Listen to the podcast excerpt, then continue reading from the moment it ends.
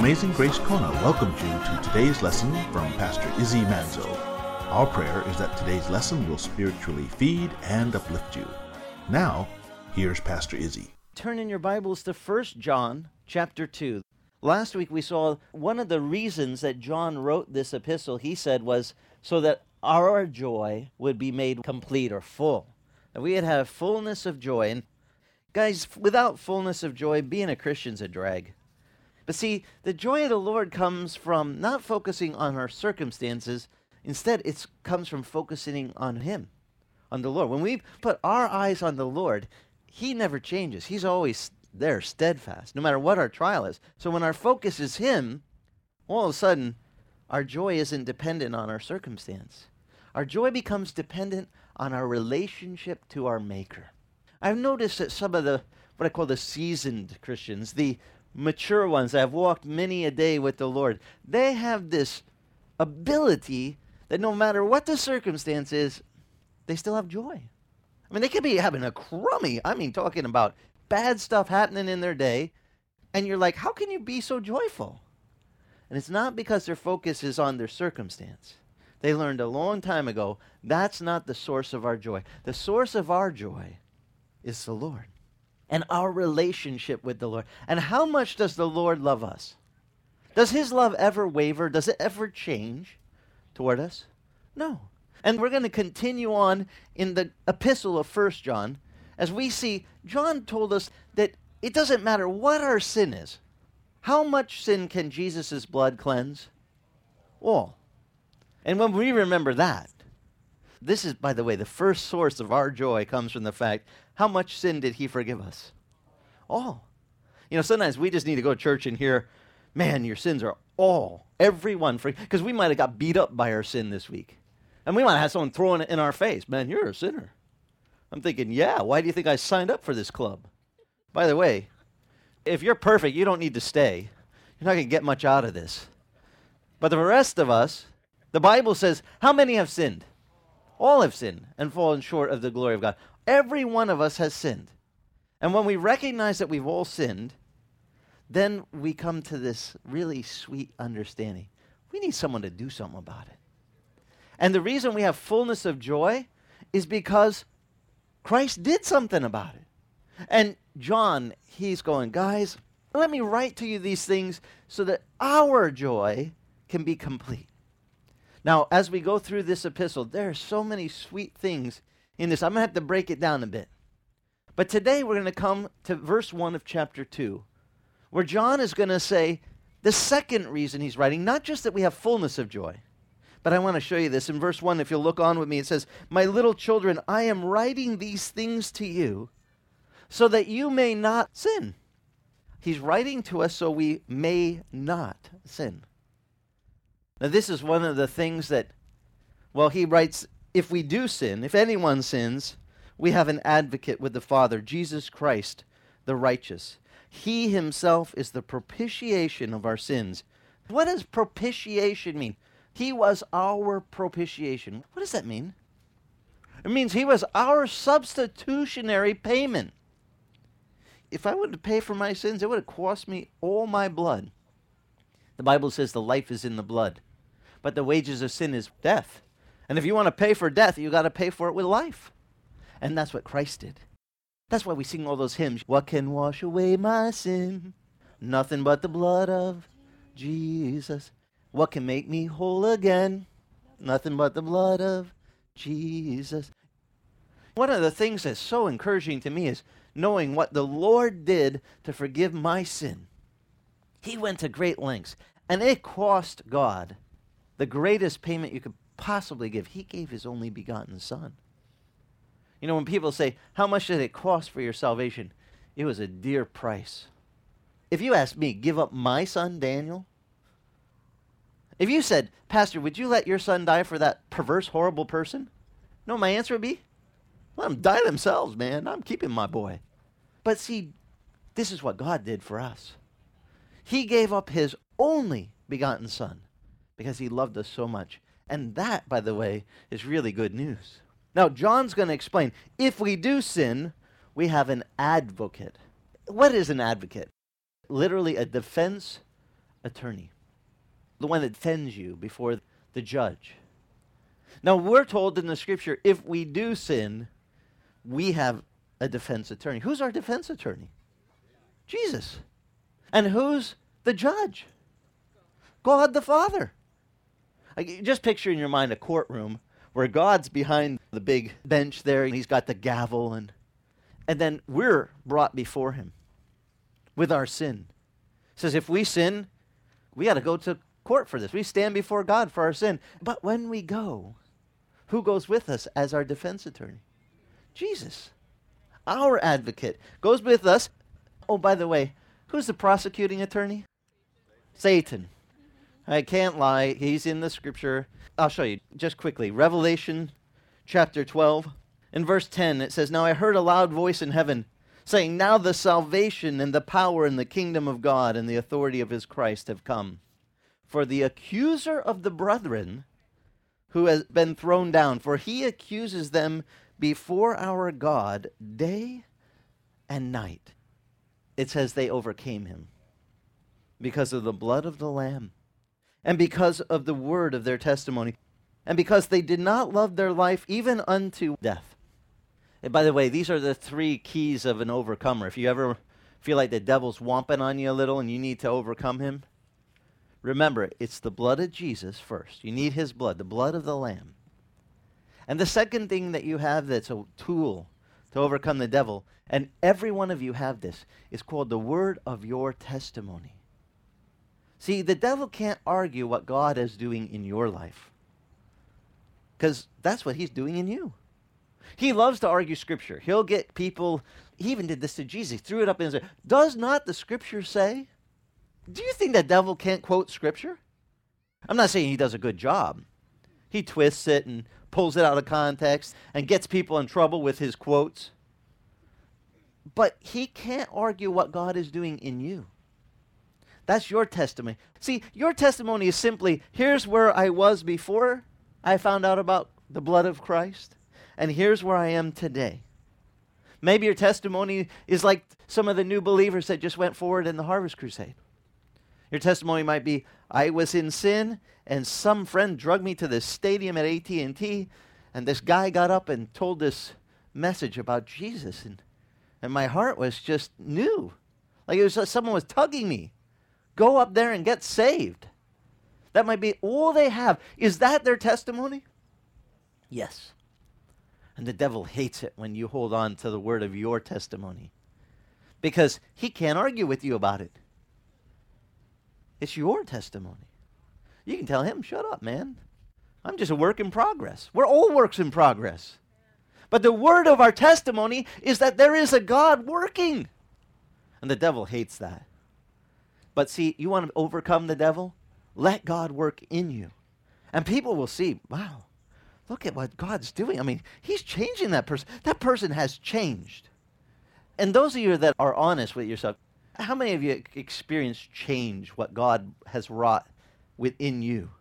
As He has worked in areas that maybe you didn't even expect Him to work on. I mean, He worked on refining you in different ways because He's a God at work. And there's one more thing in our arsenal. I have a defense attorney. And you know what my defense attorney does? When I am drugged before our Heavenly Father, the true judge, and accused by Satan, Jesus steps up in front and says, Let me handle this one. By the way, I don't have to handle my own case. Jesus handles my case. Jesus goes, I got this. Your Honor, objection. He says, What's the objection? I paid for that already with my blood. And our Heavenly Father, you know what He does? He takes that gavel, case dismissed, throws it out. Next. But you know what kills me? He doesn't quit on any of us. How many of you felt like the devil's been accusing you this week? Just working on you. You know, he's just trying to trip you up. Let me tell you, John says, I write this little epistle.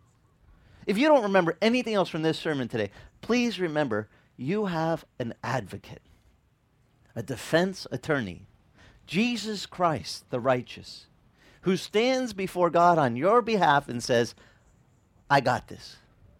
Because the devil likes to work over people, he likes to make them feel terrible, he likes to condemn. Jesus said, I did not come to condemn anyone. Right? Isn't his words, I did not come to condemn, I came to save? If you feel condemned, let me tell you, the source is not God. Some people say, Oh, I feel like God's condemning me. No way. There's only one condemner of the brethren, one accuser. That's the devil. He will accuse you night and day. Now, I'm not telling you that the Holy Ghost will not use a different C word, not condemned. What word does he use to tell us we have sin? Convict. He convicts us concerning our sin, and the difference is it's interesting. Conviction and condemnation, they both point out that we have sin. But they have two completely different reactions in our being. When we're condemned, we feel driven away from God, not worthy. When the devil whips on us a bunch of condemnation for our sin, we feel like, I can't do it. Here's one line. I might have heard it in my own head, but I've heard it repeated enough times I can tell you. Pastor, I'm not even worth being a Christian, man. I blow it all the time. I should just quit. You don't even want me to come to your church. Really? This is not a museum for the righteous. You know that, right? Church is a hospital for the sinner, the sick. This is a place where people who are spiritually in need of a great physician for their soul to come. Jesus came to doctor you up. And Jesus will show you that you have sin. The devil condemns you. He says, You sinned. You blew it. And he tries to wedge this thing between you and God and drive you away. But the Holy Ghost, the Holy Ghost says, You've sinned. You've blown it. And God wants you to bring that sin to Him. He wants you to get forgiven for that sin. And the conviction, even though it starts with a C, just like condemnation, it does completely a different thing. They both point out sin, but here's the difference condemnation drives you away from God, conviction reunites you with God, it brings you back to God. That's what the Holy Ghost, when He convicts me concerning my sin, He's like, hey, you're blowing it. But He's not trying to drive me from God. He's trying to say, hey, let's let that go. Quit walking in that. Let it go. And his conviction, well, this is where I find out what John is talking about. I write to you, he says, so that you may not sin. Scripture is beautiful when it comes to helping us to break free from sin. This whole idea that I may not sin, I had to learn there are substitutions good substitutions. Let me just put it this way. In the Bible, when the Bible says not to do something, it doesn't say, don't do this, period. It tells you what to do instead. Like in Romans chapter 12, we read, when your enemy is doing bad to you, we're supposed to pray for them, right? And in Romans 12 it says, bless and curse not. Any of you ever had someone come against you that's just really been a jerk? What do you do for them? Well, the Bible says, it says even to pray for your, those that persecute you. I find that, you know, all these sciences of psychology and sociology are just studies of human behavior. And you know, in these fields of study, I believe there's some folks, very astute observers, that are some of the top leaders in these fields. They are able to observe human behavior. They can identify problems in people's the day to day habitual things that they do. They even can write theses about it. This guy has a habit every day. He gets up, he stretches, he eats, he does this, goes for a run. He has some good habits. And then this guy gets up and he doesn't do any of that stuff. And they classify all these people into different groupings. They observe the problems, but they don't have the answer for the person stuck in them. Now, the Bible says for everything that there's an area what we're tempted to sin. There's an area like, um, say, we're tempted to lie. Now, don't raise your hand, but if any of you have ever lied, it's probably all of us. Ephesians chapter 4 tells us instead of speaking lies, speak the truth. And since we are creatures of habit, whatever it is, whatever area of sin that we fall in, some people they say, well, Pastor, you don't understand. I grew up in an alcoholic family. I am the child product of generations of alcoholics. I tell them, so am I. Except that the scripture says, do not be drunk with wine. Now, it's interesting. It doesn't just end right there. Do not do this. Because God knew we were creatures of habit, you know what he did? He's so kind. He tells us, say we had this bad habit, we're a liar, or we're a drunkard. We have other areas. We, uh, you know, pick your genre of sin. We all got it. Facebook this week, someone posted on my wall said, "Don't judge others just because they sin differently than you." Right? We all sin. The Bible says we all sin and fall short of the glory of God. It's just we might have a different area, but in every area of sin, John says, I'm writing to you so you may not sin. And this is the beauty of learning the Word of God. For every area of sin that we have, does God not know my frame? Does he not know how we're wired? Do you think the psychologists have more knowledge of our wiring than our maker? I had a question for you. God, does he know more than they do? And you know what's interesting? The guy who knows more than they do, when he talks about us having a, a habit, which, by the way, like it or not, we are creatures of habit. When my sons ask me, I, I need to break this habit, Dad. I got a bad habit. He wants me to like tell him the secret to like somehow instead of doing this, what's the magic secret word, password that makes you stop? There is none. The Bible doesn't even teach that. You know what the Bible teaches? Instead of doing the bad habit that you do, you replace it because you're a creature of habit. You're going to do the habit. Let's just change the habit from the bad habit and replace it with a good one. If you're a person given to lying, here's what God's word says instead of lying, and Ephesians tells us this too in chapter 4 speak the truth. If you're a person that has corruptible speech or um, unwholesome words, another translation says, Ephesians 4.29, you know, you just kind of got potty mouth. That's what it says. I'm just paraphrasing, okay? Modern day translation. Let no unwholesome word proceed from your mouth, but only such a word, Ephesians 4:29 says, as is good for giving edification. Only such a word as builds up that person.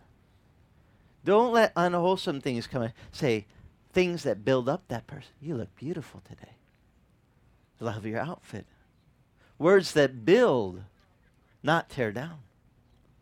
We need to practice. And this is what the Word of God is so superior to the psychologist because the problems are all identified in the Word of God, but the solutions, interestingly enough, the solutions are right there in the same verses. Instead of being drunk with wine, be ye filled with the Holy Spirit. Don't be filled to excess with wine. Be filled with God's Spirit. You get a greater high from the Holy Spirit, and you have no downside. No puking later, no hangover, no throbbing head, right? You get a better buzz. Now, see, I've never been drunk, so I can't compare, but some folks I know have.